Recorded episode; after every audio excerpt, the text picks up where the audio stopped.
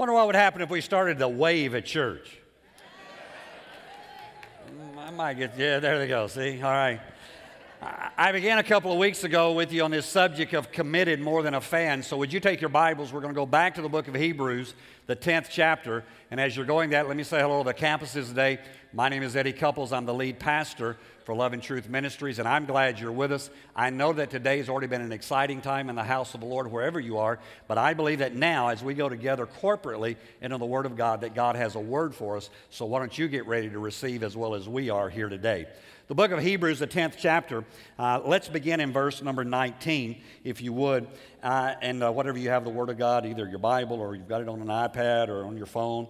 Uh, it says, Therefore, brothers, that would be sisters too. I don't want to leave you out. Since we have confidence, enter the most holy place. Watch how we do that by the blood of Jesus, by a new and living way, open for us through the curtain that is His body and since we have a great priest over the house of God, now watch what he says, verse 22. This is where we started the first week. Let us draw near to God with a sincere heart, in full assurance of faith, having our hearts sprinkled to cleanse us from a guilty conscience, and having our bodies washed with pure water. Now, we began talking that first week that we got to be committed, first of all, to Jesus Christ that in this portion of scripture here, it says, Let us draw near to God with a sincere heart. That it's, it's not just what we say with our mouth. A lot of times uh, we, we just say something, but it's not really from our heart. But if I'm really going to come in a relationship with Jesus Christ, what I've got to do is I've got to approach Him with sincerity. And, and as, a, as the Word of God goes on there, it talks about the assurance of our faith and it, and it talks about all these things. And then it talks about having our bodies washed. And we talked about how that not only do we need to confess Jesus Christ as our Savior, but that we also need to go through the waters of baptism to identify with Him. The Word of God says, He that believeth and is baptized shall be saved. That, that we need to follow the Lord as Jesus went to John to be baptized, that you and I also need to be baptized. And so that was the first week as we looked at that. But let's continue on in the next verse there. Uh, verse 23 says, Let us hold unswervingly to the hope we profess, for he who promised is faithful. Now, last week we talked about being committed to growth that it's, it's not enough just to know Jesus as Savior, that you've got to come to that place where you know Him as what? Lord, right? Come on. You, you, you have to come into relationship with Him that He becomes the Lord of your life. And I talked to you last week out of the scripture that says that we are to deny ourselves, take up our cross, and follow Him. That in the process of moving into fullness in this commitment to the Lord Jesus Christ, I have got to come to that place where I deny myself. Now, I don't know about you, but me, I don't like that. Anybody else honest? Few of you. rest of you can pray through after church. Right? I, I don't, I, that doesn't, you know, I, I have never, ever had somebody come to me and say, you need to quit denying yourself. You, you are just way over the edge. You are just, you know, I, I have the other problem. Don't look at me that way. All right? Says, deny yourself, take up your cross. And we talked about how that, that the cross is what we take up. It's not what somebody puts on us. We take up the cross, and we do that in the sense of walking with God. And, i and I told you, and this even got tweeted and everything else last week. What I said was, is that some places the cross won't go into. You have to leave it outside if you're going to go into some places. Now, now here's what's interesting to me is that you and I are called of the Lord, and when we get saved, a lot of times God will speak to us and, and we'll be convicted about certain things in our life, and we'll quit doing certain things, and quit going certain places, on and on and on. And then, after we've lived for Jesus for, you know, five years, 10 years, all of a sudden we find ourselves picking back up. Uh oh. That stuff that when we first got saved, we didn't do anymore. Now, I, I want to remind you again if God convicted you about some things when you got saved, He hadn't changed His mind. Well, I understand grace better now. No, you've got into to, to the place where you're, you're, walking in license and calling it liberty. There, there are some things that God individually requires of us when, when we're called in the kingdom of God that He may not require of anybody else. That's part of picking up my cross. My cross is not your cross. My thing that God is calling me to deny myself to, uh, in may not be yours, but I've got to deny myself, take up my cross, and what? Follow him. Now, verse 24 is where we're going to be this morning, and, and uh, I'm excited about this because I think there's some, some things we need to see. Verse 24 says, And let us consider how we may spur one another on toward love and good deeds. Now, we've talked each week about being committed to something. The first week we talked about being committed to Jesus Christ. Second week we talked about being committed to growth. Today, we're going to be talking about being committed to one another all right? Committed to one another. Now, when, when you begin to study Scripture, what you find is, is that in the New Testament, the term one another is used over 50 times, all right? So that's, that's about one per week, isn't it? Love one another, pray for one another, exhort one another, edify. I mean, it, it gives us all these one another's that we are called uh, to live in. And, and the Word of God lays it out for us there that, that you and I are called to this aspect of one another.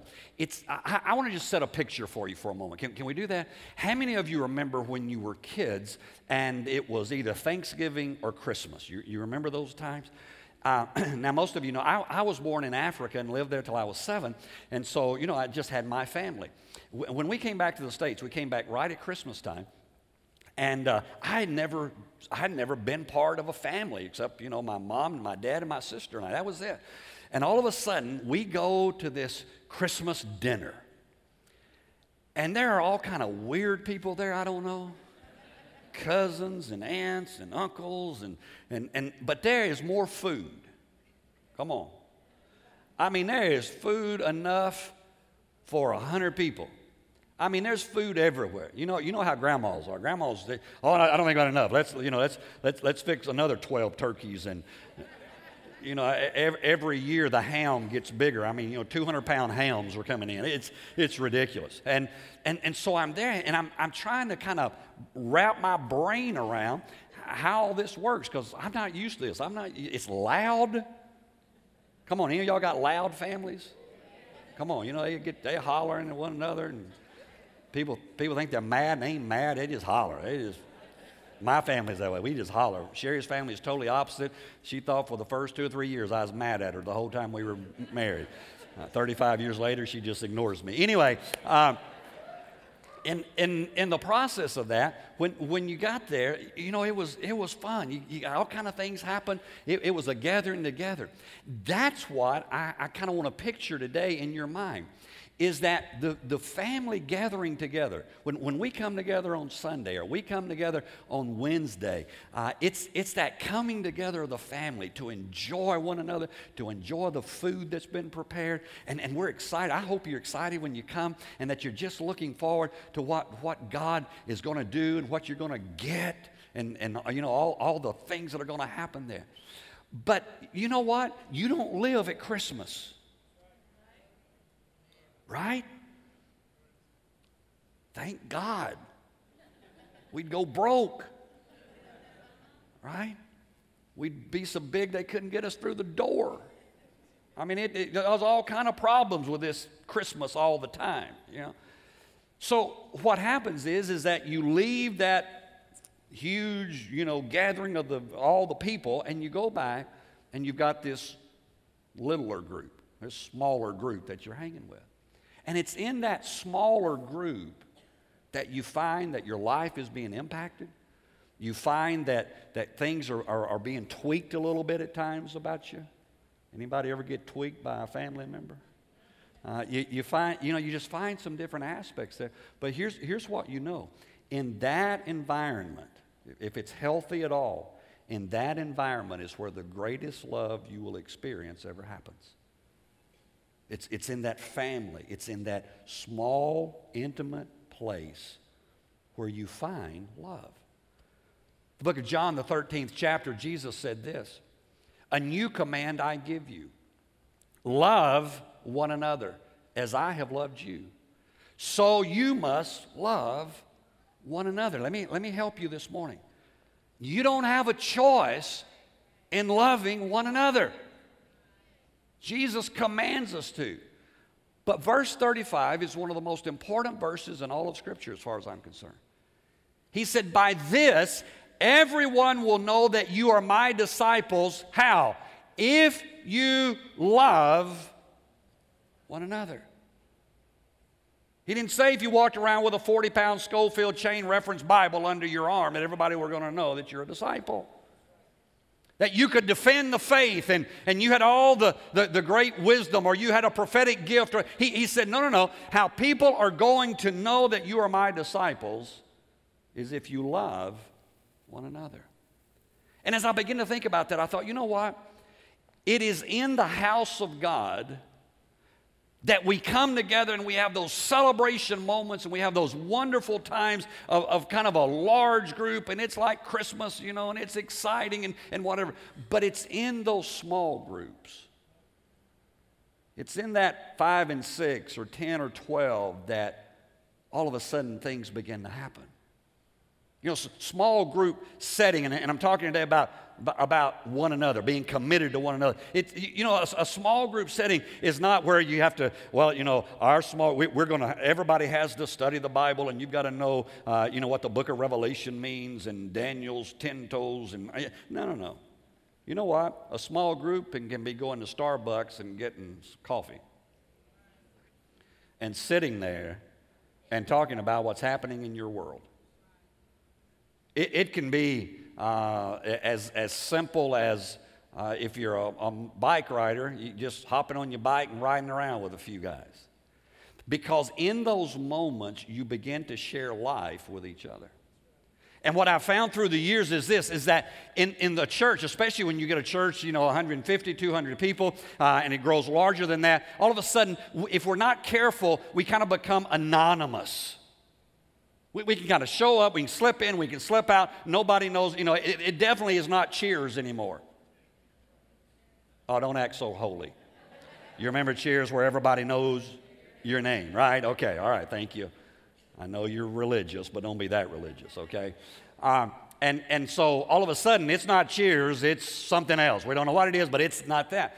And, and so we find ourselves missing out. We, we come and we have great worship times, we get ministered to, we get prayed for, great things happen, but that day to day, that relationship, that love that's being expressed one to the other that the New Testament talks about, it's not happening. Because I want to tell you, looking at the back of somebody's head is not love. Now, I know what some of you are thinking. Well, Pastor, what's love got to do with it? I got you. All right? It's got everything to do with it. Because the Word of God, again, Jesus tells us, as I have loved you, you've got to love each other. And so when we begin to understand that, we begin to live a little different. Let, let me kind of give you uh, just a quick definition of a small group. Here's, here's what I, I would, if I could just give it to you quickly. A small group is a voluntary, intentional gathering of people with the goal of edification. All right? Let me say that again. It's a voluntary, intentional gathering of people with the goal of edification, of building each other up. It's, it's not, it's, the, the goal is not to come and gripe and complain and talk about everybody. Get enough of that on Facebook. All right? It's, it's about encouraging one another. See, when, when you begin to study the New Testament, especially, you find that the New Testament is written to a community of believers to the church at Corinth, to the church at Philippi, to the church. I mean, it, again and again, it is written to a community of believers. And yet, what I find so often in, in the body is that we really don't have community. We really don't have that sense of sharing one another's burdens. We really don't have that understanding that if one person prospers, we all prosper, and if one person hurts, we all hurt. It's kind of like I came, I got my shot, and I'm out. And yet, Christianity is more than just coming into relationship with Jesus Christ and living just you and Jesus the rest of your life. In fact, let me say this to you I, I believe with all of my heart that there is a necessity of us spending time with each other. Now, let me say this to you. In your life, you're going to find that there are some people in your family that are strange. Come on. You, this is your time. How many of you have somebody in your family that's a little, just a little, not a lot, but the bubble's just a little off? Don't start pointing across the hall. Oh, now, here's, here's what I want to do this morning. I, I, want, I want to show you what, what our goals are. When, when we talk about small groups, we talk about community and connecting and all that, we, we have some, some parameters that we look at there. Uh, the, the, first one, and I've already mentioned it, but the book of Galatians, the fifth chapter and the 13th verse says it this way It says, You, my brothers and sisters, were called to be free. But do not use your freedom to indulge the flesh. That goes back to what I talked about in the first part of the sermon today. Rather, serve one another humbly in love. The, the, the first goal or the first reason for, for getting together with other believers is to what the scripture talks about fostering biblical love. That, that we genuinely are loving one another, that we really do care about what's happening in somebody else's life that I'm not so wrapped up in my world that I miss out on what's happening in somebody else's world. How many of you ever once in a while in your life you just need somebody to encourage you? Amen. I, I have certain people who, who, when I see them coming, I know they're going to encourage me. I have other people when I see them coming, I try to go down the other aisle. But anyway, that's, that shouldn't tell that, should I? Uh, but but I, I really do. I have some people that I know when, when they're coming at me, that morning, that, that night, whatever, they send me an email, I know that somewhere in there they're going to speak an encouraging word. And you know what? It feels good. I'll, I'll just tell you, it feels good to have somebody to love you enough to encourage you, to just let you know, hey, I thought about you. I had, I had a buddy this morning uh, one of my pastoral friends, uh, just texted me this morning and said, I've been praying for you today. Uh, and texted one of our, we're, we're in kind of a covenant relationship. He, he said, To my two covenant brothers, I've had you in prayer this morning. You know what that does? It was a, you know, 10 word text. But I know I'm loved. I know somebody cares about what's happening in my life. And you know what? We all go through valleys. We all go through struggles. We all go through those moments that we can't even give out love the way that we need to. But in that moment, the purpose of a group that you're in fellowship with is so that they can love you. The, the second reason is found in the book of Acts, the fourth chapter, and the 32nd verse. And here's what it says All the believers were one in heart and mind. No one claimed that any of their possessions was their own but they shared everything they had. The second reason for small groups is to promote fellowship and unity.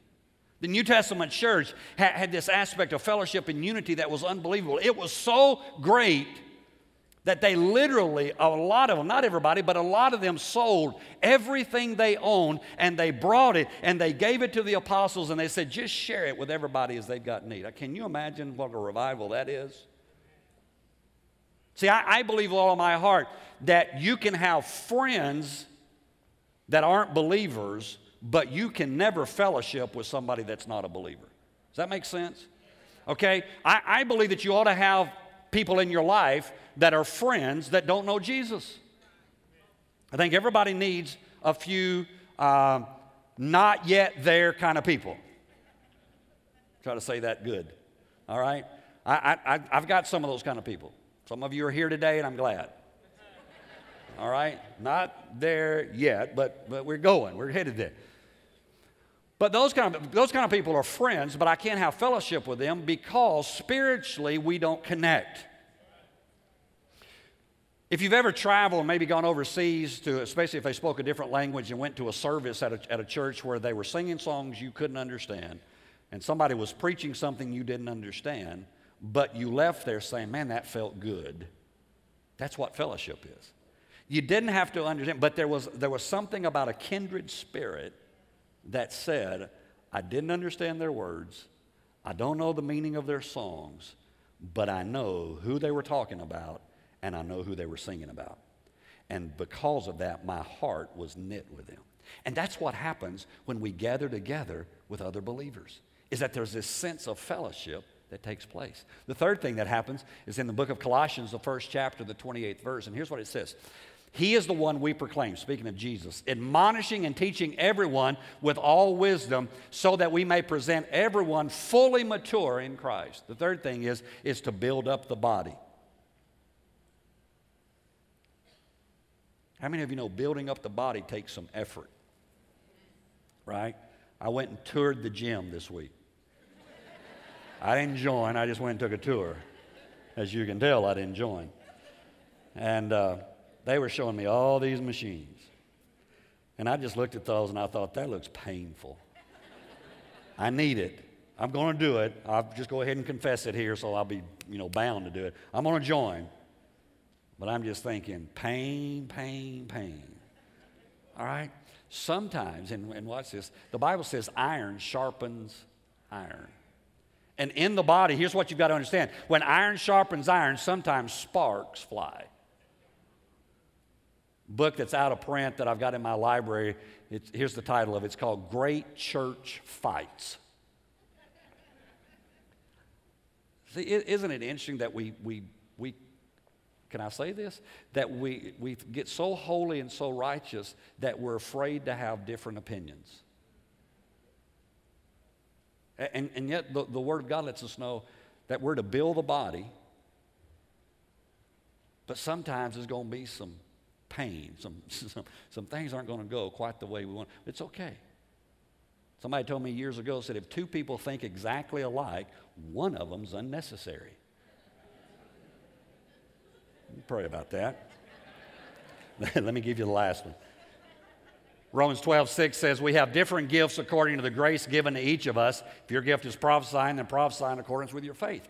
The, the fourth purpose of, of this small group getting together, whatever, is to nurture spiritual gifts. Now, you know, once a church reaches 100 or so people, it's, it's hard to, you know, everybody starts exercising their gifts, man, you got pandemonium. But in a small group setting, whether that's a gift of mercy or a gift of tongues or gift, whatever the gift is, in that small group setting, is where that you can see that spiritual gift being nurtured, being, being you know, and, and it's increased and it gets better and we get better with it. And, and that's what we have to do in those moments is learn that you and I are called of God to nurture one another. Now, let, let, me, let me do this in the next, I don't know, seven, eight minutes. Let me talk to you about how that we go about living this out. All right? Day in and day out. How do we live it out? Number one, you ready? I hope you got something to write this on. Because this, this number one is excellent. Be more interested in what you can give than in what you will get.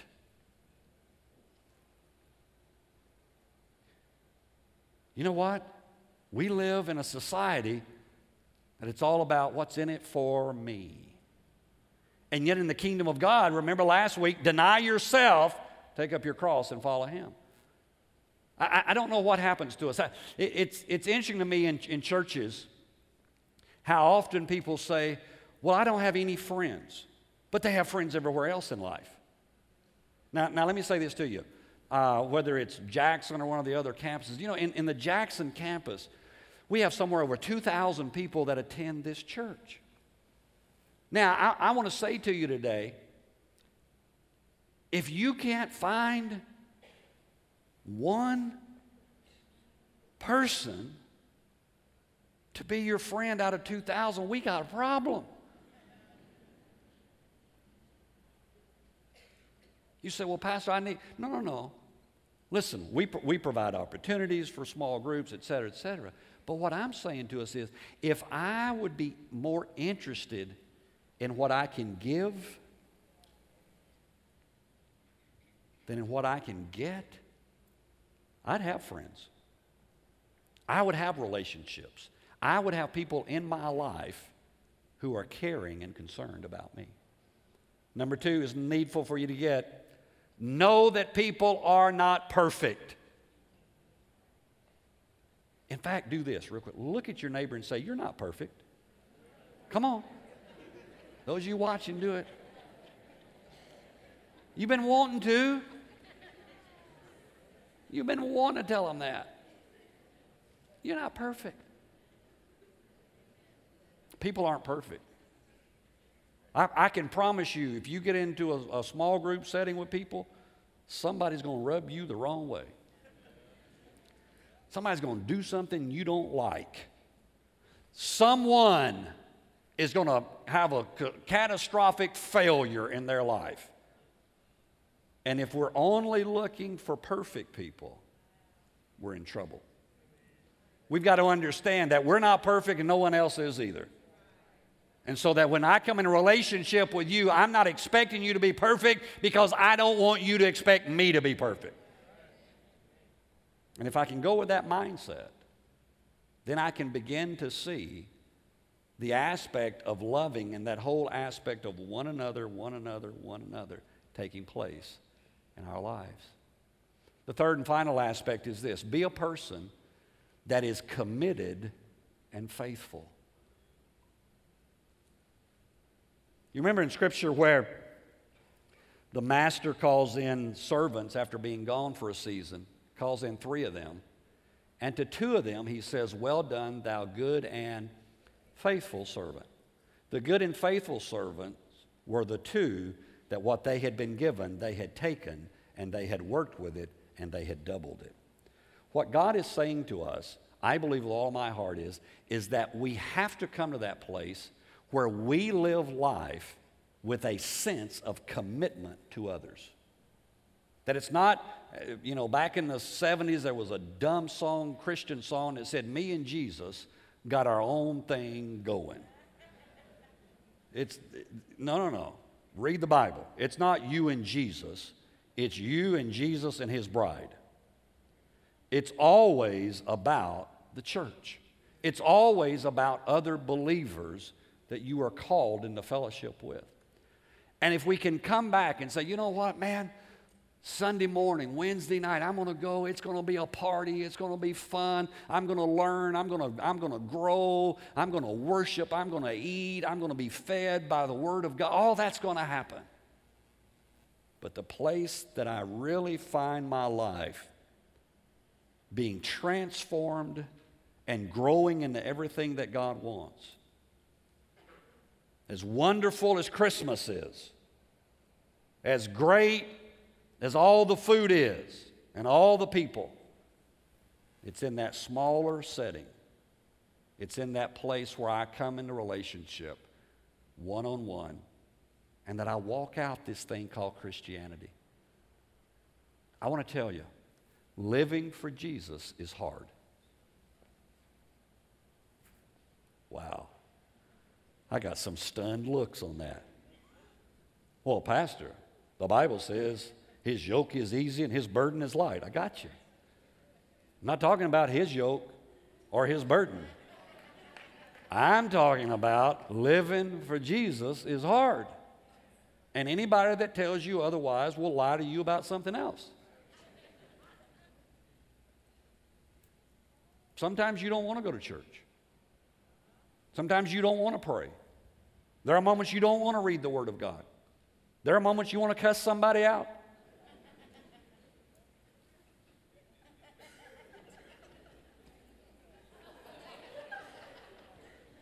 If you've never had one, you hadn't ridden with me. I, I, you know, there's, there's, just, there's just this whole aspect that we miss because we try to act like we're living in this bubble. And I want to tell you, we live in a real world with real problems, real struggles, real difficulties. People go through illnesses, people go through pain, people go through divorces, people go through bankruptcies, people go through all kind of stuff. And I want to tell you, can you do it by yourself? You might, but it's so much better when you got somebody with you. Here's what the Bible says, and I close. Scripture says one can put a thousand to flight, two can put 10,000 to flight. Scripture says a threefold cord is not quickly broken. In other words, when we interlock our lives with someone else, in that moment, our lives become stronger.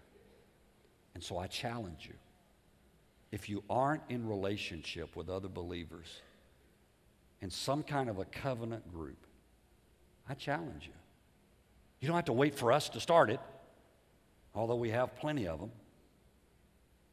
You can start it. You can make it happen. You don't have to wait for an edict from Mount Sinai. Yea, I would say unto thee, thou shalt start a group. You can hang out with people you go to church with and begin to encourage one another and build up one another. And in that, you will begin to see your life coming into more of a fullness of what God has for you. Amen.